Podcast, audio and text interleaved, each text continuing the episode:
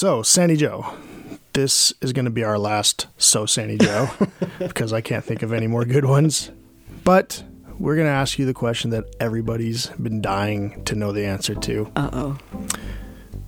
Why do you hate the Catholic Church? I don't. I don't. Welcome to the Whatever This Thing Is podcast, everybody.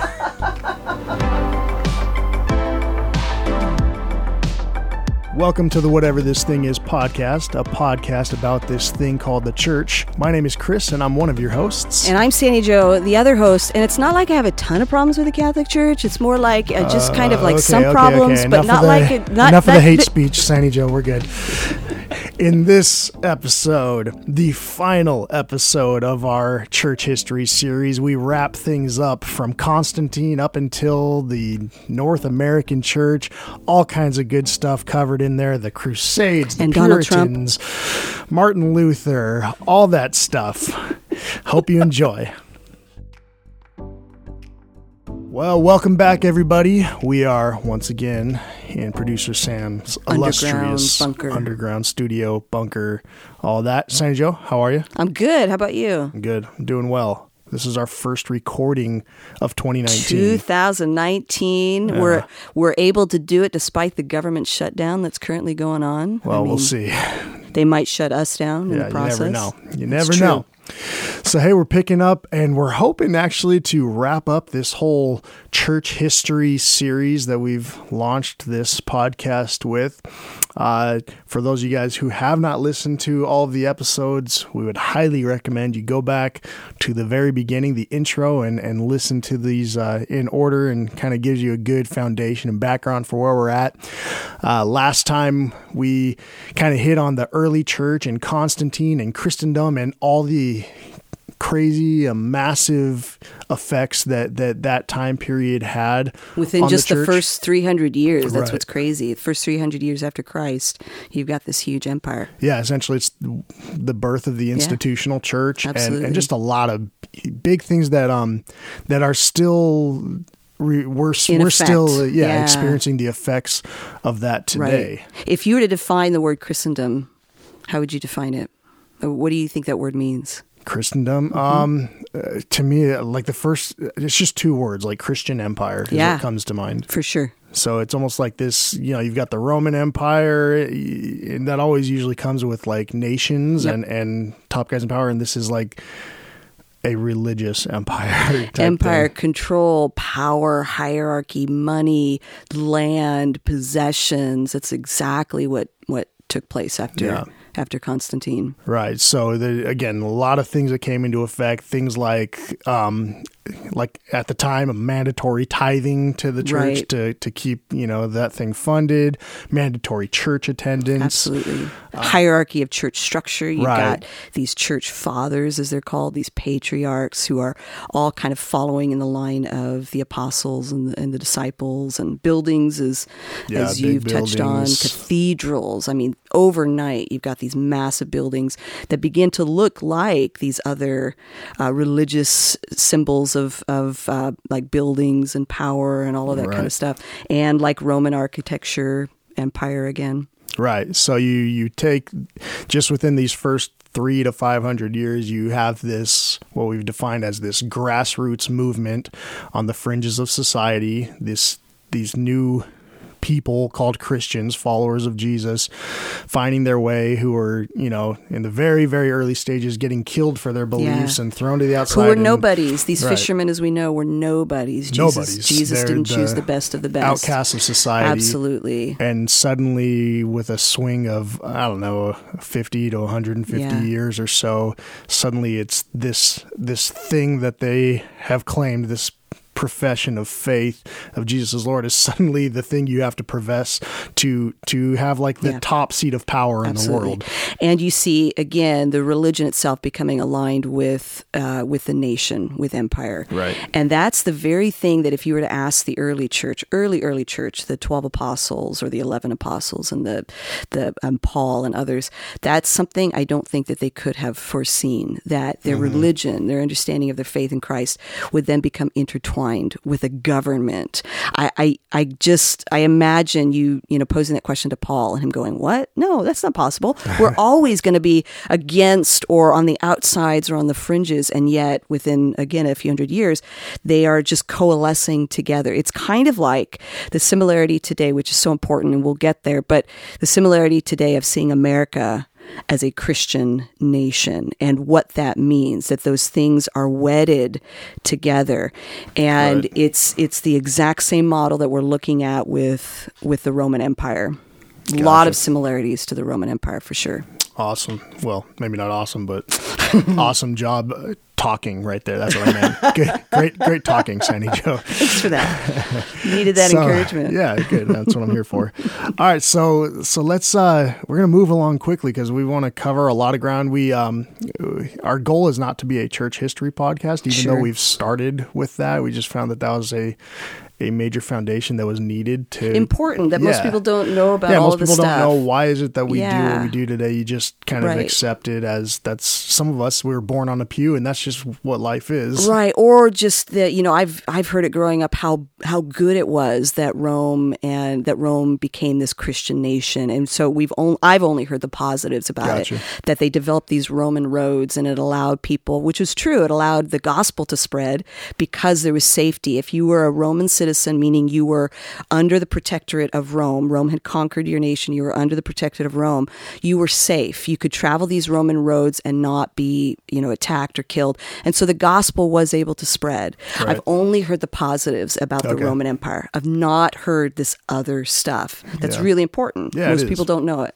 Yeah, absolutely. So, okay, so we've we've kind of gone up through Constantine. We're going to fast forward. We're going to try to wrap this up because we've got a slew of other Right. topics that we think are really important to discuss. Um, but where do we where do where does it where does the history and and things where does it pick up from here? Yeah. post Constantine. So I think what we want to do is we want to head right up to that millennium marker, right up to the what's known as the Great Schism in church history. Great Schism. I know, isn't that a cool word? I kind of like it. That's a good name for a podcast. Schism. The great. We're going to That's change what the we name of our podcast. ours. We figured out what this thing is. The it's the Great Schism. Schism. the Great Divide. Well, and I mean, after Constantine, it really just the Middle Ages are defined as like the 500s up through maybe the four, uh, 1500s, and so it's this kind of this thousand year period of of. It's also been referred to as the Dark Ages. Somebody coined that, um, especially in European history. But there's really not a whole lot taking place. The church dark just ages because not a lot is known or dark because there's a lot of like dark black magic The yeah, it's well, and it's one of those misnomers. It actually got labeled by somebody, and I can't remember his name, as the Dark Ages, and but it's not really true because in Europe, while they're languishing, we're going through the Black Plague, wipes out a third of Europe. We're going through um, a uh, kind of we almost take a step backwards European history or European population civilization does. The Islamic Empire and the Middle East, they're and and China and Asia, they're thriving. They're going Okay. through their own renaissance while Europe is just struggling and there's a lot of blame to go around for that. But it's it's kind of this it's a broad period and there's a lot taking place. The church continues to grow. Islam takes over the roman empire from the roman empire and it's in charge for a lot of uh, area. It takes over the holy land. Uh, christianity really goes up to to europe. It goes up to like um, northern europe while islam is really down in the southern parts and down in the middle east. It's again taken over the holy land. So then you come upon the great schism which breaks the church in two the the two big institutions church institutions that develop as a result of that are the catholic church the latin church Okay. and then you've got the eastern church which is known as the orthodox like church they, would that be like the greek greek, greek orthodox, the russian orthodox russian orthodox yeah and they have their whole other you know institution in russia do vodka instead of wine for communion Wouldn't that be cool? Uh, maybe they pour like red dye in there to make it look like blood. don't I don't know. Um, that would burn. I hear. I hear. I don't have any experience. Don't you have experience? Okay. Anyway, um, so we've we've yeah. So you've got this break, and it's not like there weren't other Christian groups around at the time. So you've got the Coptic Christians in Egypt. You've got the Nestorians. All of these words that probably very unfamiliar to most because we we're just aware of the Catholic Church. But you've got all of these other groups going on, and they were kind of, you know, at various times at odds with the main church. And this main church really has two heads. It's got one in Constantinople, which is now modern day Turkey, and then you've got the one in Rome, the Catholic Church. What's the reason for this divide? The reason for the divide, the, the big thing was power. I, it can there's a lot again there's people who can say well there are other theological issues and there were but it's really about power. Mm. and it was who you know you've got a pope in Rome who doesn't want to have to eh, to submit to the the father the patriarch in Constantinople okay. um, and vice versa. And so they they split it's this great divide. What becomes interesting is that the Catholic Church in Rome continues to thrive and grow while the church that is in Constantinople doesn't. And so it's it's one that we're, you know, most people are very unfamiliar with this Orthodox church. They don't know a whole lot about it because hmm. the Catholic Church just continues to take off. And so it's just a few years later that you get into the Crusades. And the Crusades start because the the Orthodox Church or the Greek Empire, which was, you know, aligned with the Orthodox Church, they wanted help going in and kind of defeating the, the Islamic empire that had taken over the Holy Land. So you then have three or four hundred years of crusades. Hmm. And the crusades are a huge moment in church history, and particularly for us, because they're once again dealing with power, right. control, and institution. And it's it's this idea, this belief that God wants Christians to go in and rescue His land. There's a great church writer, uh, Bernard of Clairvaux, Saint Bernard of Clairvaux, who writes amazing stuff and amazing, intimate letters with, with God. He's known as a contemplative Christian uh, of the contemplative Christian discipline.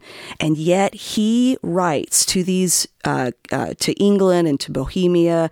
He writes to them and he tells them that God wants them to go in and rescue his land, that he's grieved that these infidels, these Muslims, have taken over his land. And so you get these this 300 years of crusades of battling and fighting and uh, power going back and forth for this you know strip of land. It was more than that but the strip of land and the development of this warrior idea this christian warrior which still exists today. Oh yeah man. The crusader. Onward, christian soldier. Oh my goodness. How many of our hymns are reflected around that warrior mentality, this is where it really takes off. Wow. Prior to this, you kind of have monks who are in line with uh, like a spiritual warrior, but their weapon was prayer. And their weapon was fasting, and their weapon was, you know, all of the disciplines. But right. it develops into a Christian knight where, uh, you know, you get the sign of the cross on the Crusaders' yeah shields and chests and all of that. And a belief that God would actually, the whole penance idea and indulgences, which is a whole other topic, but the idea, it still exists in Catholic literature or theology, the idea that God would absolve you of sins if you went and did this thing for him if you went and oh, defeated yeah. uh, that it, it, during this time there's the justification of killing before that there wasn't, or, or it was really a nebulous idea. It now develops into it's okay to kill. We're really good at morphing our theology to, to yes. fit in line with, with what we want and and so you've got this whole institution, this church institution, who that is really developing um, its its theology, yeah, mm. morphing its theology to fit the situation. We can do gymnastics, mental gymnastics to get to our own theological belief that we think is really important. Um, but you get all of these things that come out of the Crusades, and, and one of the one of the most or or one of the one of the significant ones is the development of papal supremacy and the power of the Pope. Prior to this time, even though the Catholic Church is still developing and it's still growing, the Pope did not have the same amount of authority that the Pope has today. And there were, you know, you had even like uh, uh, popes with, you had two different popes ruling at, at a couple right. different times, the anti Pope and all of that. The anti Pope. I know, it's so funny, all of this stuff. Oh, uh, man, but what an insult. start calling producer Sam the anti Pope. My Pope is better than your Pope. Um, but it eventually eventually develops into the Pope's word is God's word. The Pope's Right. the whatever the, The Pope mouthpiece says of the Almighty. yeah. And that I think has played into a lot of our churches today where um, where we believe that the pastor is God's spokesman and speaks on God's behalf. And there is no doubt that that directly comes from this papal power, this papal supremacy. And all of this is developing in those periods of, of the Crusades and the Middle Ages. So all this is developing in a time of power struggle and again this empire mentality. Land. It's just it's um you know when you're in the midst of it I, I it can be very easy to get caught up in in Right. in the stuff that's going on. Um, obviously, looking back on it, it's like, How did man, we how, do that? How did you not see all the Right. red flags and like, like how how could you look at the life of Jesus, the the key figure to this whole thing, Turning the other cheek. and and you know and- his his non-violent Right. um his constant call no you're not taking up your arms to fight against rome it's we're, we're not continuing the the revolving you know of meet violence with violence it's you know jesus is pre- is preaching and teaching this now no you absorb it Yeah. and and and and don't allow it to continue Right. not necessarily we're going to get into a whole other Yeah. not just making yourself a punching bag Right. but um but yeah not entering into that continuous um flow of violence that right that that, you that you seen. saw earlier and one of the things that you uh, brought up in our own conversation was this kind of this progression of and and you may want to go into detail of that the progression of how we all are image bearers and, and God's image. Yeah yeah we can we can hit on that a little because bit right we now. see this in the crusades particularly as they are regressing back to more old testament ideas of violence right? Where Right. this belief well god at one point did want them to take the promised land. And so maybe here's another time when god wants to, us to go back in and take the promised land. It's a regression they were actually going Yeah. back Yeah, so there's some interesting parallels that I was as I was kind of looking through and going back on um, some of the previous podcasts that we've done, and especially when you walked us through kind of the uh, architecture of the Old Testament in regards to you know it starts with us human beings being created in the image of God, and we're image bearers. And um, I was even doing. Uh, I think every episode I can drop NT Wright. I think that's like my goal. I was are doing like getting an- money from him I should that? be at this point.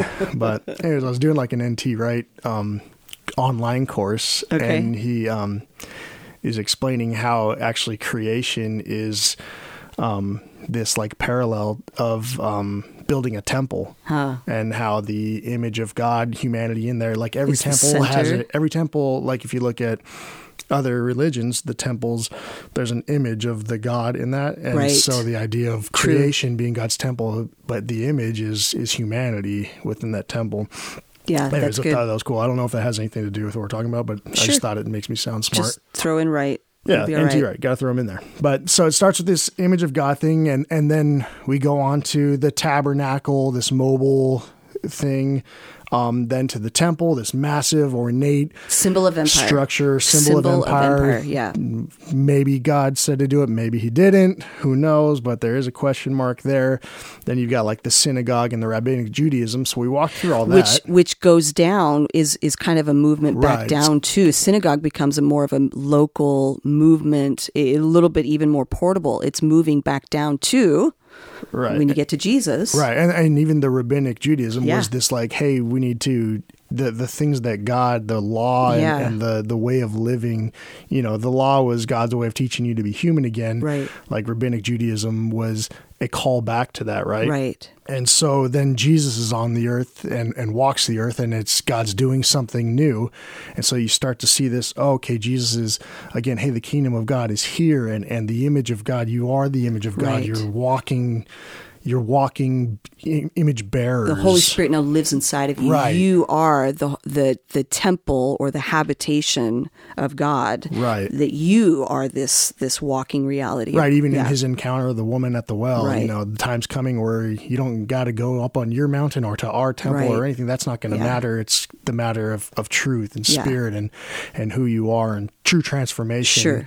of being that dwelling. So It's so, a it's a restoration. It's a movement back towards the garden. Right. So yeah. we see this callback Yeah. kind of it seems to Genesis one, and then you know you've got the church's birth Sure. that kind of seems like this tabernacle-ish, this mobile, portable, meeting in people- Mm-hmm. homes. Yeah, didn't really have a place to meet, and that was okay. That worked. They were Right. meeting wherever they could. That's when it it seems like that's when it was thriving Yeah. and, and just blowing up and and there was no rhyme or reason to it outside of just the pure fact that it worked for and people. and blowing up in healthy ways where people are being discipled because they really want to want to follow Jesus, not because they want anything out of it or need to be attached to empire or wealth. Right. And then, as we see, it doesn't take long that suddenly, as we saw in the Old Testament scriptures and narrative, that all of a sudden there's this temple thing. They're Now moving we back have- up to temple. We have, so in, in modern, or not modern, but,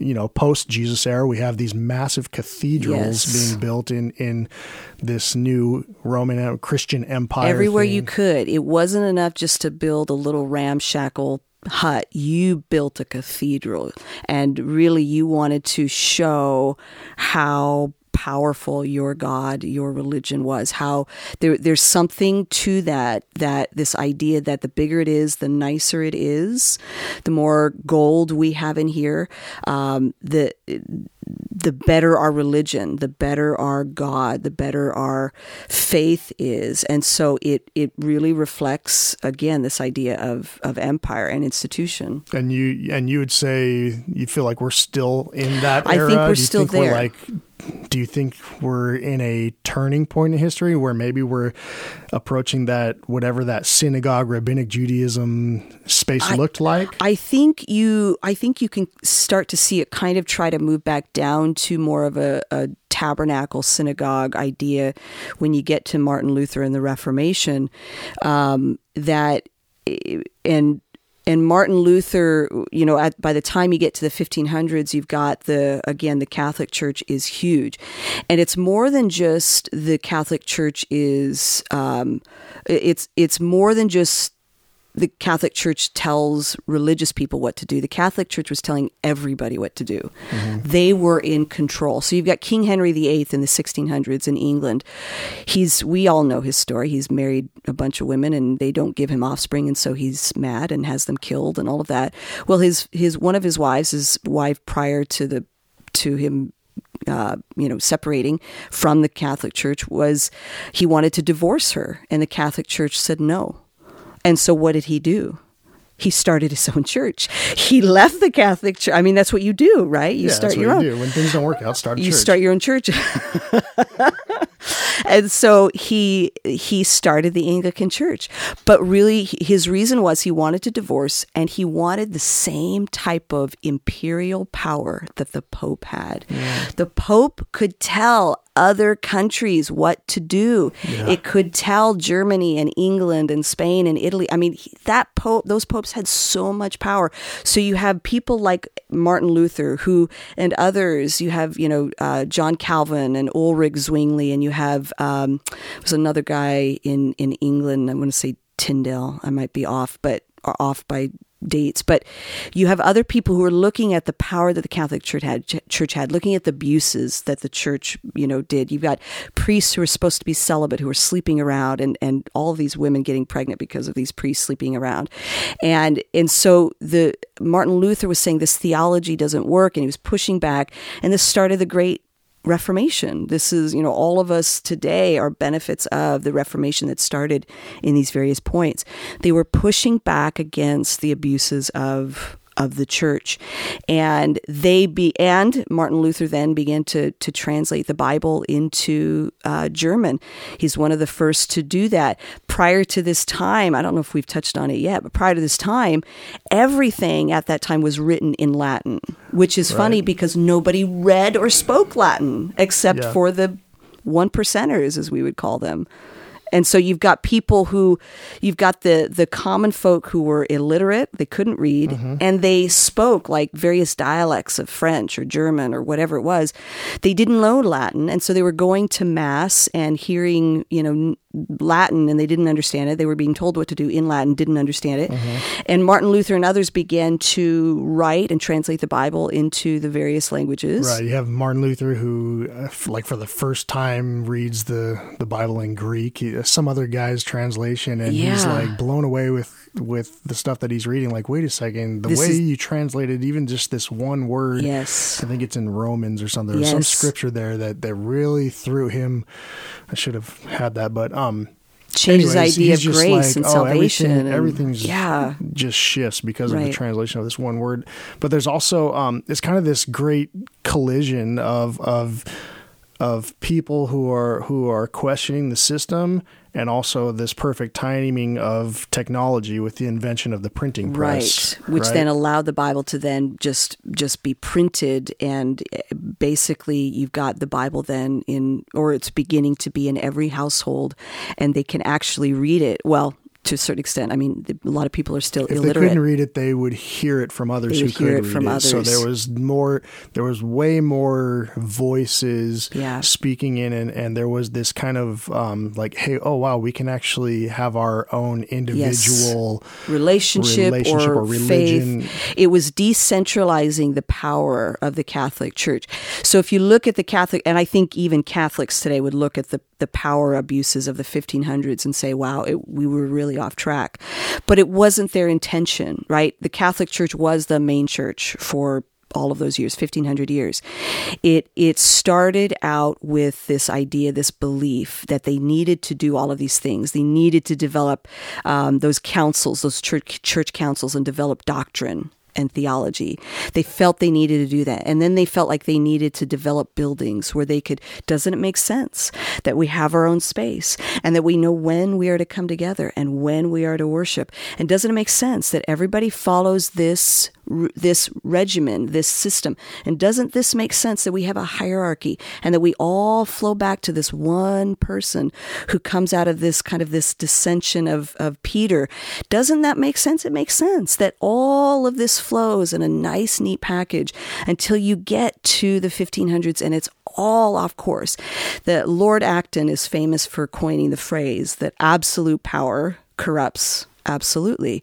And and as humans we we never seem to learn our lesson from the garden to the tower of babel to empires to solomon to constantine to the catholic church and the or the the church. I should stop saying the catholic church. I- institutional I, might church? get somebody might try to take me out. The institutional church um, we don't seem to learn that the more we consolidate power, the greater chance of extreme destruction. Uh, one person made this point, and I think they're they're accurate that the church during the Middle Ages was the enduring European institution. It was the it was the thing that you could count on. Governments were constantly changing, boundaries, borders were constantly changing, kingdoms, all of that changing, people dying and going to war in the Crusades, people dying in the plagues. But what was the constant? The priest, the church, the local church, um, that was all connected back to the big church. Right, and well, wouldn't you even think like, oh, that's confirmation that we're doing it right? Yeah, Like right. that, that would seem like, It's oh yeah. God's on our side. That's the thing that God never changes. The church is staying and the- constant, right? Right. The church is constant. The church is continuous. That though, though we've had some setbacks, we've had some, you know, maybe bad people in power, or maybe we've had people who are doing stuff that they shouldn't. But the fact that we are remaining constant is is yeah, they would have said that's a good thing. And so I think in the Reformation, you do see the the power structures breaking and the institutional church wobble. And you especially with those early Protestant movements, and you had a ton of them. I mean, so many that I can't even name. A ton. And particularly even with King Henry VIII, though he did it for you know, power hungry re- reasons, his break off of the Catholic Church was huge because then it led to even the really the founding of America, um, or not the yeah the founding and development of America. But you have all of these smaller groups who, when they first started. would have reflected the early church. They didn't have structures or hierarchy. They had very simplistic ways or methods and means of coming together, fellowshipping, finding safety and security together, community. But once they get big enough, institution develops. And so, what Luther started, what do you have now? the Lutheran yeah, Church. the Lutheran Church. What John Calvin started, you have the Baptist Church, the Anabaptists, the Baptists, and, and the Presbyterians and the Reformed. Um, what King Henry VIII, although actually that pretty started pretty, pretty quickly, the Anglican Church is almost identical to the Catholic Church. It's just smaller, oh. a few different theological beliefs. Man, well, hey, you're still doing really good talking. So that was Do great. I get an A plus on A this one? plus. Good job. I'm learning a lot here. Um, maybe we'll take a moment, take a little break, and pick up in the great country, the Christian country of America. Hey, everybody, we just wanted to take a moment to remind you we are still a new podcast and we would really appreciate it if you would rate and review us in iTunes or whatever platform you're listening on. You could do that even right now as you're listening to the rest of this episode. And make sure to share us on all of your social media stuff so we can get people saved and money and all of that. I mean, wait, no, wait, wrong, wrong place. Yeah, well, it really does help. It helps us to become discoverable on iTunes. Um, it does make a difference. So, again, if you like this or if you just like us, We'll really take the second out. one too. Yeah. Thanks. Okay, so we're on the home stretch here. We are trying to wrap everything up for this history series. Um, what what I want to do real quick here, Sandy Joe, is maybe kind of walk through the stages of of church structure. Um, starting with the early church to kind of maybe that'll help help people with the flow. It's actually I didn't create this. I actually another one of my man crush pastors, a guy named John Mark Comer up in uh, Portland, I think, in Oregon. Um, is uh, something he did, and it really just uh, helped make a lot of sense to me. So let's just start early church. The structure, and we're talking about just architecture, that you kind of can see the flow of where the church has been just by looking at architecture, is um, starts just with. I mean, you could say it starts with the human being, like Sure. we've already said, Right. like in creation, Genesis one, the image bearer. But essentially, the structure is is the home Right. that you see, right? So you have people, the center of gravity. We've used that that language. The center of gravity is the table. People gathering around, eating together. We really believe that there should be a huge callback to that. The idea of communion was not a um, was the taking communion the sacraments was not something that you would do alone and it Right. wasn't like necessarily just this wafer and a little swig of juice Yeah. um Wine. but again Come on, uh, wine. yeah Let's wine, just be right? real. It but was wine. definitely wasn't something you did alone No. that almost defeated the purpose Right. of it it was this meal Yeah. that you would gather around in fact it was repurposing or reestablishing something that was previously the Passover meal, Absolutely, right? yeah. So this massive meal celebrating with friends and family about something. Um, but yeah, the, there was the home center of gravity is is around the table. And let me just touch on that. We probably have already said this, but you know, back then, if you're talking about, you know, 3,000 years ago, even 2,000 years ago, where would you gather with your family? At, at what point in your day would you actually be with your family other than, you know, you're in bed, you're working, you're, it would be around the table eating, right? Yeah. It's still today the only time we really pause and actually make eye contact with one another and talk. And we have to pause and eat unless, you know, And we're in fact, in our society, there's that's actually a rarity. Yes, because we are eating while we're driving, or we're eating in front of the TV, or Right. we are we're, we're just not. And so there's something that's so uh, powerful in that idea. And so it it's the coming together. You have to stop. You have to stop and actually as you're chewing your food, I can talk and as I am chewing my food, you can talk and we're interacting with one another because we're sitting, we're eating, we're engaging with one another. And so there's, you know, God God I, God knew what he was doing in putting all of those festivals and feasts and eating moments together. And there's a reason why he did it. He could have used any other symbol, but there's a reason why he did it at the meal, at the Passover table. And so, center of gravity is absolutely there in the home. And then it moves to Yeah, and so around the fourth century, then you, the the next major structure is the cathedral. Right. This is, um, you know, the post Constantine. The this is where we've you know just Yeah. just even recapped and last week or not last week last episode we talked about um the you know Christianity getting into bed with empire. Right. And where are you in the cathedral looking at one another, interacting with one another, pausing to find out about each other's day and lives? You're not. You're all sitting facing forward, Yeah, facing typically this. it's built in the shape of a cross. Yes, most often. right. But you're sitting forward facing what? The singular man, male, right up there in the front. Everybody's focused on one direction. And when you take communion, you go up to the person and they give you your communion, and it's an individual, solitary thing. And then you go back to your seat and you sit, And you don't even serve it to yourself, you right? don't like you're yourself. actually no longer Um, taking holy it and enough or, or adequate enough to serve yourself No. communion. It is something especially that, today in the Catholic Church, they Yeah. place the wafer on your tongue, and then you. This is gross. You drink from a communal cup. I don't know how they think like wiping around the top of the cup is going to take care of all those germs that somebody just backwashed in a uh, previous. that's especially you don't have kids. Especially if you go bef- go after a kid, like that's the worst. that's Trust the me, worst. Once you have kids, you'll drink from anything. no, that's I will gross. lick I from a puddle in the ground because I drink after my kids. It's just gross. Anyways, so okay, so we have the cathedral, the cathedral. structure. The center of Right. gravity is now is actually the altar. Right? Right. It, it seems to be right. That's Yes. that's the focus. That's where it's all at. You or the come- pulpit, right? Yeah. I'd say the altar. I don't appreciate you trying to tell me what the center of gravity was there, because my notes say the altar. Anyways, so that's kind of your second stage. Move on to the third stage, you would say around the 16th century, around the time of the Protestant Reformation. Um, and all of a sudden you'd have kind of like these these parish churches Yes. popping up, I believe. And the idea behind that At a parish church, you've got churches on various lands. So you've Yeah. got these these they're all linked still. they're still linked to the church, the the, institutional institutional, church. church. but they're little local churches that are basically placed on um, on somebody's land. It would be like if, as if you owned five acres of land and you've got a church on your land.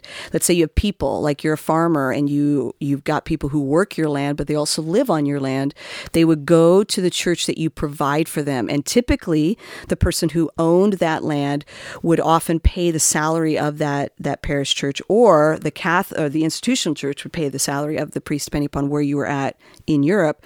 Um, but you had that little local parish church, and so that pastor, that priest, was kind of the overseer of the people on that land. But that church was still linked to an institutional church, whether it was the Anglican church or the Orthodox church or the Catholic church. Right, and so uh, one of some of the things that stick out about this time period as well um, is again you've got the the printing press people are kind of finding their their they're not so controlled Right. as much by the institution, right? The the the previous period with the cathedral that was just mandatory. You go, you're it was like law, You're right? part of the you- empire, You have to go to that. Absolutely. Parish church, um, maybe not so much, not as much control on individuals anymore. But if you wanted to hear the Bible in your Yes. own language, You had to go to Your the only church. option was to go to church, right? There's no podcast at the time. There's no Bible app.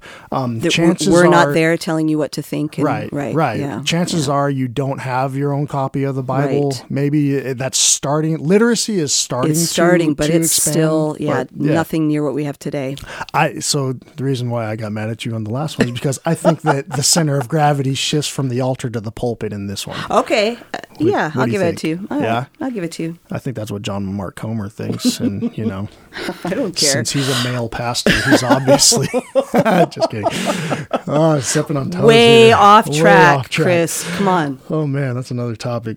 But anyways, yeah, it's this shift uh, from from the altar to the pul- Okay. to the pulpit. I think that's an, an extremely important thing to to realize is that people, the reason people were going to church was was quite practical. Um, Right. a lot. So some of it might have still been legalistic, Sure. but there was this That was the only way they heard the scripture. option, right? yeah, yeah. But I would okay. So just a point Go of ahead, disagreement. I would say that that happened even earlier than just the Reformation time. Okay. So even though Latin was the language that Scripture was the only language that Scripture was, other than Greek and Hebrew, was written in or even communicated in, and I don't know when Latin became the the primary language of um, Catholic Mass. I don't I don't know when that took place. Prior to that, they would have heard the Scripture in Greek um, or back in the early first few centuries, I don't know uh, know how many people knew Latin, but they did know Greek, and so you went to church three or four or five centuries in after Jesus. You went to to church to also hear again scripture and people telling you what you should think and and what scripture is saying. Definitely by the time you get to the reformation period the 1600s 1700s still you may have a bible you may not be able to read it. How many people were literate at that time? Still not a lot. Right. And then on top of that, how many times have you read the Bible and then said, what the heck does that mean? Exactly. Especially if you're looking at the King James So you version. got to have or- somebody else tell you what it means. Absolutely. Right. Especially a, a white male person. Wow. Whole other topic. Just, okay. just went there. All right. Man. All right. So, that's important because we're still doing that today. Right. We're still going to, to church to hear. The white male tell us what to do. hey, wait a second. There's a few other colors up there. I have heard you preach, white female.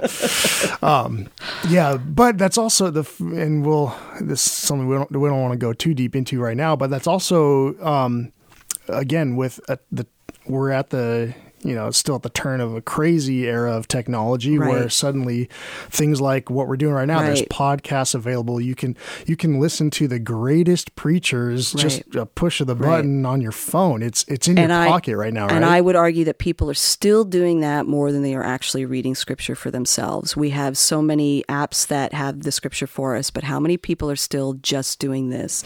Again, a whole other topic. But the the idea that people the reason why the sermon which is I think what you're leading up to. The reason why the sermon, the weekly sermon from the person behind the pulpit where the center of gravity moves, the reason why that was so needed was because that was where you were hearing scripture. right you had no other options Right. Today, we still use that model. The pastor preaches white male, black male, Asian female, whatever black female, whatever. The person behind that pulpit, who is Hispanic, male or female, the person behind that pulpit still, we are still instructing people today as pastors that we are telling pastors that that's one of your primary responsibilities. And we we're should still making that the center of gravity Yes, we are still making that the focus, as if we still need to be the people telling people what God says and what they th- should think, how they should think. We have still made that the emphasis. And just as a side note, before you get upset with me and send me hate mail, I absolutely believe that scripture needs to be handled carefully and well. I'm absolutely for people understanding how to read and, and I, I teach that. I, it's very important, but I don't believe that it should be in the hands of just a few people every week on a on a Sunday telling us again what what scripture says. The reason why that was needed way back then was people didn't have it. And now today we still keep the center of gravity on that pulpit, on that person. Right. Yeah. I think the um, the center of gravity hasn't shifted a whole lot. the The structure has changed a, a little bit. Um, the parish churches are a lot bigger now, like warehouses and stuff. Oh, yeah. and Movie that kind theaters. of has effect. Yeah, movie theaters, whatever.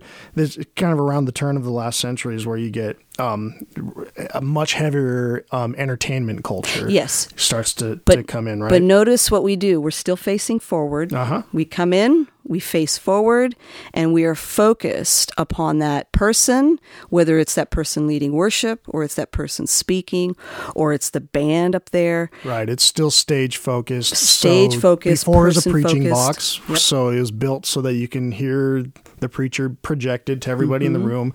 Now it's still the same, but amplified and bigger with lights, so that because also now what's almost become even more than the preaching in some places is is the music and the quality and the massive band up there. So you know, originally it was the organ, and you had to have space for those hundreds of pipes. And, yeah, know, right. the Still stage focused, in. which is Right. important. Yeah. And so the architecture becomes much more like a theater, like what you already said. So it goes from this preaching box to a theater. Absolutely. Still, kind of a lot of similarities. Come sit and be a We religious receive- yes, consumer, of religious goods and, and services. We come in, and if we really like it, then we drop some money in the bucket and say, "Man, I'm so glad I went to the theater, uh, church today. I'm so glad I was." And if you didn't like it, you, don't give anything. You ask go for to your, the you ask for your money back. You, You go, to the, next you go to the, the street, ticket taker right? and say, "I want my tithe back because Right. I did not like that You show." just look for the new church plant, and the, or you just say, you know what, I'm just gonna go back to listening to, To uh, whatever you know, this thing you is name it, podcast, the top yeah, pad right. podcast in, in your ears, if you don't like it. So, um, and that's kind of where that's Yeah. pretty much where we still are today. So you've got the home to the cathedral to the parish pre- preaching box to the theater Still style, very- whether it's a movie theater, or a Yeah. warehouse, or whatever. It's still Right. set up that way yeah, um, but you also have like like we've mentioned the the technology now Yeah. available where um, there's all this concern about people not going going to church Yeah. as much anymore and um, there's a whole lot of different things to talk through that we will in future episodes but so that's kind of at least for you know north american institutional church why don't you um give us a Yeah, little bit so- more history on um, where we moved. Yeah, going yeah. from the Reformation, and obviously the Anglican Church is hu- huge. King Henry VIII. He, so again, he develops an imperial, what's known as this imperial style. He wanted to have as much power as the Pope had within his monarchy. And so the Anglican Church starts. And if you notice, it's very high church, what we call high church model, almost identical to the Catholic Church, except they have a few different beliefs that are different. And so in those 1600s, you've got wars. You've got wars going on. It's no longer the Crusades. It's no longer Christians fighting Muslims. It's now Christians fighting each other. It's the Catholic Church fighting the, the Protestant Church. And I mean, ton of just bloody battles going on. Mary, Queen of Scots versus, and I don't remember who she was fighting. I should know, but I can't remember who she was fighting, but she was Catholic.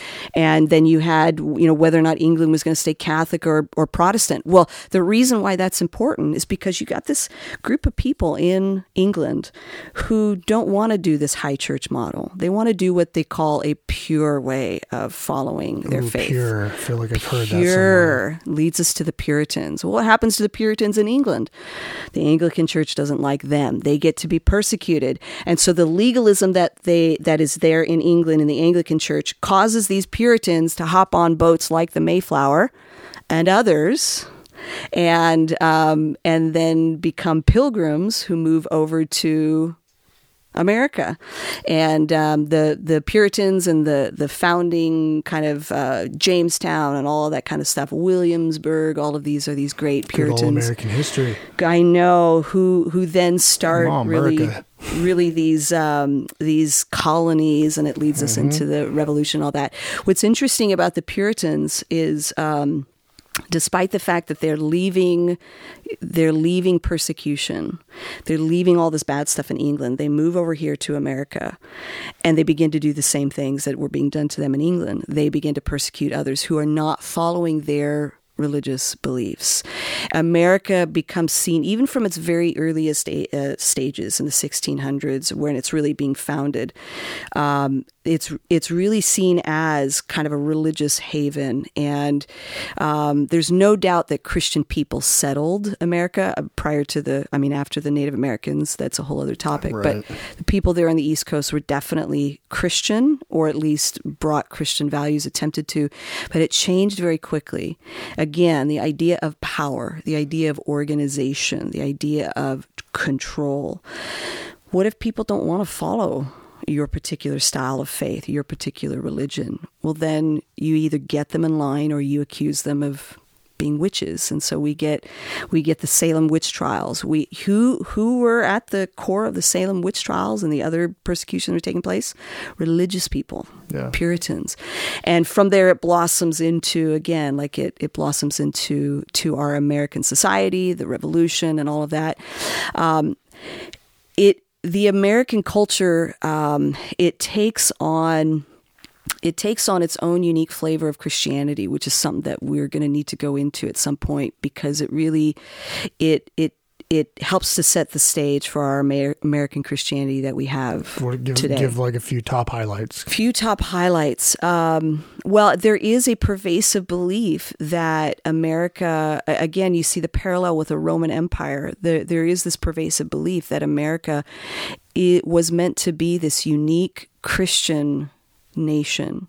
Which sounds to me when I hear Christian nation, that just feels like an oxymoron. Like yeah, there's no such thing as. And and again, if you want to go and utilize the people who first came here and settled here, they had the title of Christian, but they certainly did not all per, you know portray Christian values, and it's it the idea that government is then wedded with uh, religion became very significant. In fact, in the early stages of American history, you even had a state, and I don't remember which state, but it was like the late 1700s um, when the colonies were being kind of coming together and it was about to develop America. One state had a state religion and hmm. it was Thomas Jefferson who then said, "Ah, we can't, we can't do that. We've got to separate the whole separation of, of, of church and state idea. We can't do that because what's going to happen? We're going to make people go to church. We're going to make people believe. We're going to make people read their Bible. And so those people, whoever wanted that separation idea, I think had it right not trying to keep God out of government, but trying to keep people from making religion uh, mandatory, institutionalized. Uh, and so America is unique in that we don't have one institutional church. We have right. a lot of institutional of churches. we don't have just one. We have a lot. Um, but you see how, again, as, as America went through its its up and down phases, the Civil War was a huge turning point in in in Christianity because it was a really dark time, not only for the country, but it was a dark time just in general. Uh, there's a, a, statistic. One author said that after uh, 1860 and then again at 1890, I think it was what 23 percent of the population were actual church members, actually attended church. Oh wow! It's a huge statistic. And we we like it seems like the story we've always told ourselves is that those were the good old days when everybody was in yes, church, right? Uh, because it just seems like people were better back then. Uh, it's always people were always better way back when, but they weren't necessarily. And, yeah. and, it's really described. I mean, the Civil War, beyond the atrocities that it was really trying to go against and prevent slavery, it was a really dark time. Brother was fighting against brother. We had not experienced that before and haven't since, thankfully. But we were literally fighting our our blood relative over not just the institution of slavery, but what people thought the government should should and shouldn't tell them. You do have a predominant amount of Southern churches who didn't want to see slavery ended. Right. And you did have a predominant amount, and I say predominant because they weren't all, but a predominant amount, amount of North American churches who wanted to end it. And so you've got churches who are developing even theology around the institution of slavery and morphing it and warping it and making it, like we did with the Crusades, making it what we want it to be. Reading passages oh, of scripture yeah. like what Paul says in Ephesians and Colossians slaves, obey your masters. They would point to that and say, There you go. It's right there. God wants us to have slaves. God wants us to have slaves. Right. And so the Civil War was was awful. It's interesting that right after the Civil War, is when you see a reemergence of end times and eschatology. Mm. People began to dwell upon this has to be the end. It was so bad. It was it's so like, bad. Okay, obviously Jesus, Jesus has got to come back. We can't right. we can't survive this. So this is where you start to see even eh, you know you get really into the weeds here, but even the idea of the rapture and the secret rapture begins to reemerge. The secret rapture. It hasn't always. This is what I, I think, think, is important. I've ever heard of that. That's... Well, the secret rapture is what I think um, probably most people in America believe. It's not necessarily been part of all uh, Christian theology for the last two thousand years. People who don't like necessarily the idea of the rapture, the idea of a secret rapture where you don't know, like all of a sudden you're just kind of taken. Oh. Um, they they use that term to describe it, but it's what I think what predominant Americans, uh, Christian Americans, believe. But okay. it hasn't necessarily been always a part of Christian theology. It is a part of Pentecostal theology, um, but it's not necessarily been a part of all Christian theology. And so, this idea of the rapture, this idea that Jesus is coming back, this idea that um, you won't, you will all of a sudden be there and nobody else won't somebody else won't be there because Jesus has come back, but but it won't be realized fully until later on.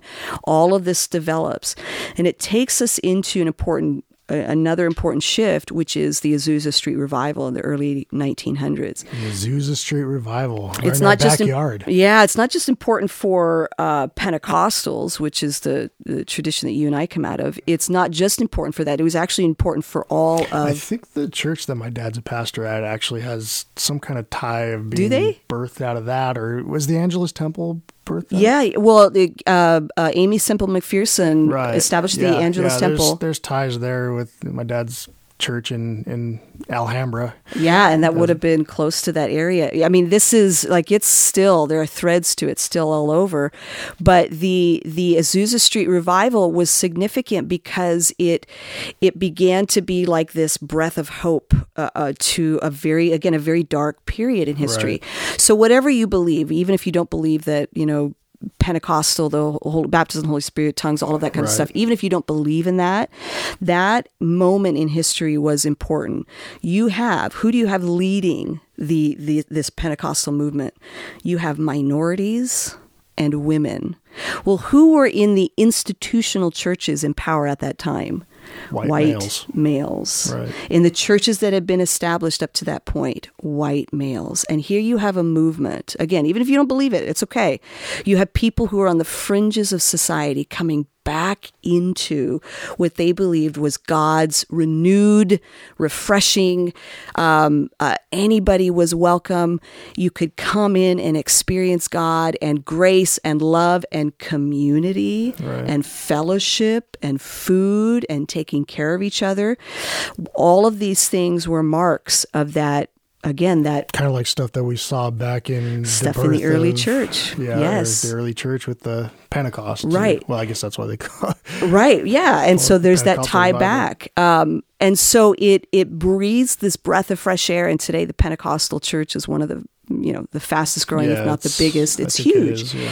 And it began to shift again American society. Um, it it came at this point where it, it again it What allowed year? What year is this revival again? this. Oh, I should know this. This is like this in the- 1906, I think. Is that right? so 1907, pre-World pre World War One, World War One and two. Um, pre World War Two.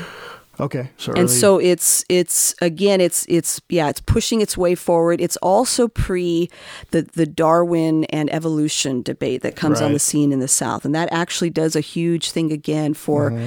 uh, christianity and and um, its response. Within that whole debate evolution eventually is allowed to be taught in schools and christian society especially in the south pulls out and they begin to start their own schools and their own Oh, bible yeah. colleges. And um, and and so but again you see the institutional church it changes it morphs it adjusts. But all of those early churches especially even in the pentecostal movement all of those early movements and early churches that were started they have now pushed into institutional churches.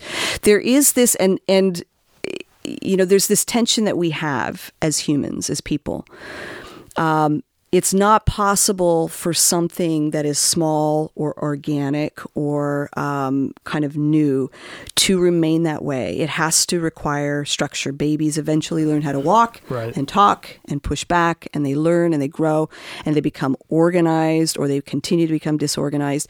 We tend to move towards organization. We start out in chaos and then we move toward or- organization. Right, that's just life, chaos to order. Exactly. That's even the story of creation. Exactly. You've got this chaos, the tohu and the to bohu coming right. together and they the great Hebrew words coming together and creating order. But we as humans, we are terrible at organization and order because we are fundamentally selfish.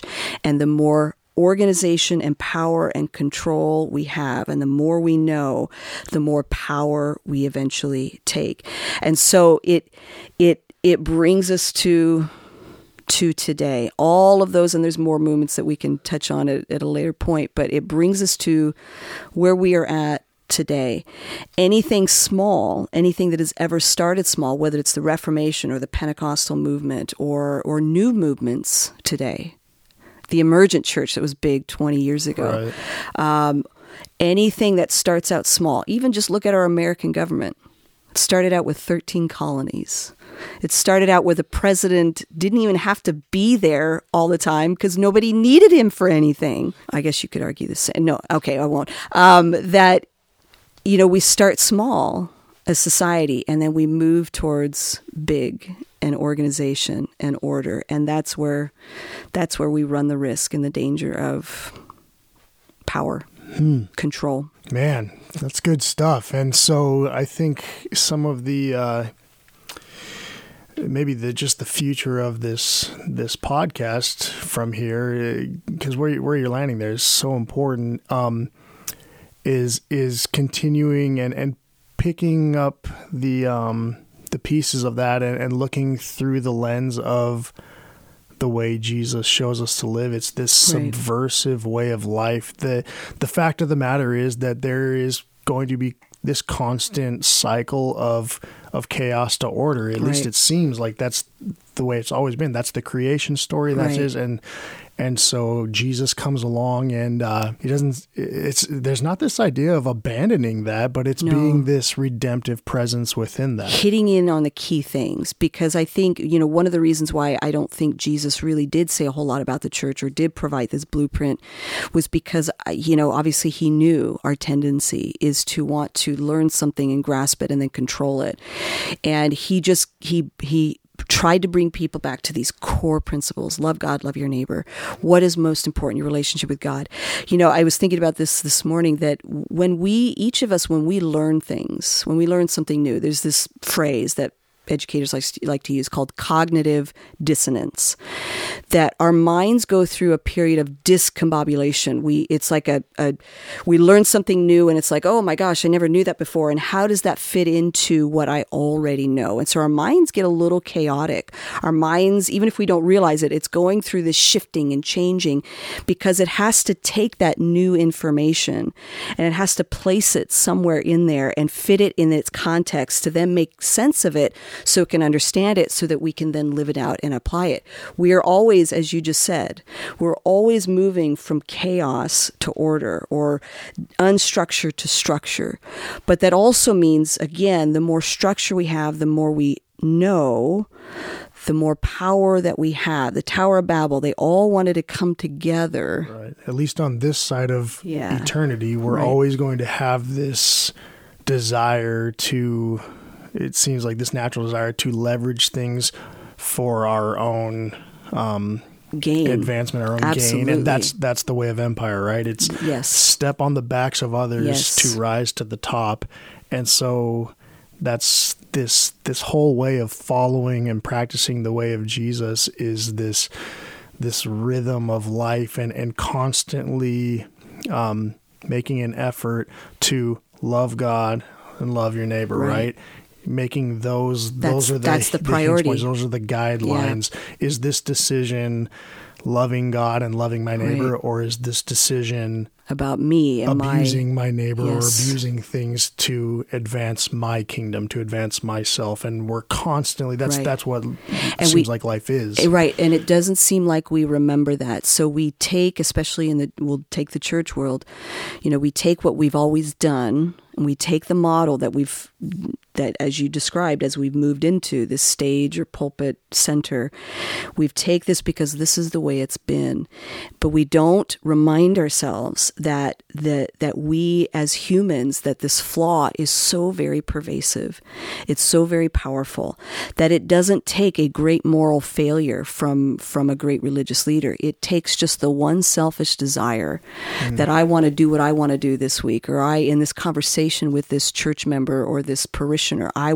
I want what I want, or in in you know whatever it is, building or the community, or I really that that we think okay, if I make a name for myself, then it's going to benefit my church and my community, or whatever it is.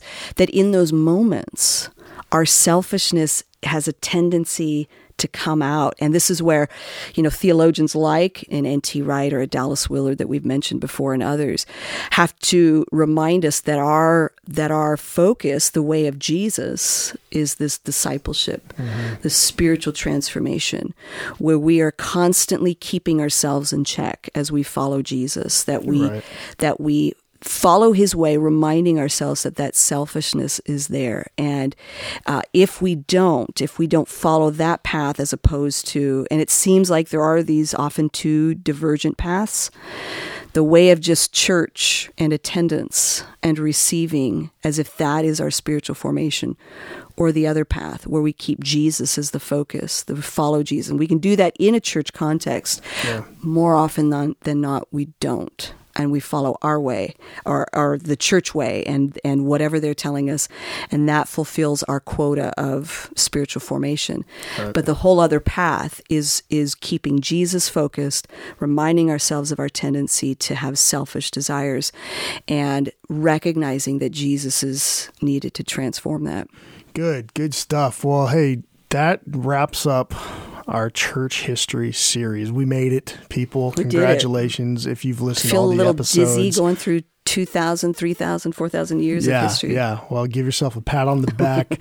um, like we said, we really hope that this just gives a good foundation um, for you to build some some thoughts and and and to have some discussion upon. Um, it's really important to know where where we came from, why we're doing the things that we're doing today, um, and then to have that dialogue and to realize what's influenced some of the things we experience and so from here, we will continue to discuss some of those things. Um, okay, what is what is salvation? Is it what is heaven? Yeah, what in light of everything formation, we've talked about, um, church leadership, power, what's it supposed to look like? Abuse, spiritual abuse. yeah, all that fun stuff. We'll we'll be we'll be diving into a slew of topics um, in future episodes. Whether or not Chris is running for president someday. Oh well. Oh, oh, that was a given. Right. Sorry, sorry. You are for sure. You weren't supposed to let the cat out of the bag on that one yet. Anyways, man, thanks everybody for joining and hanging in there. We will be back soon. That's going to do it for this episode. If you like what you've heard, follow us on social media and share this podcast with your friends.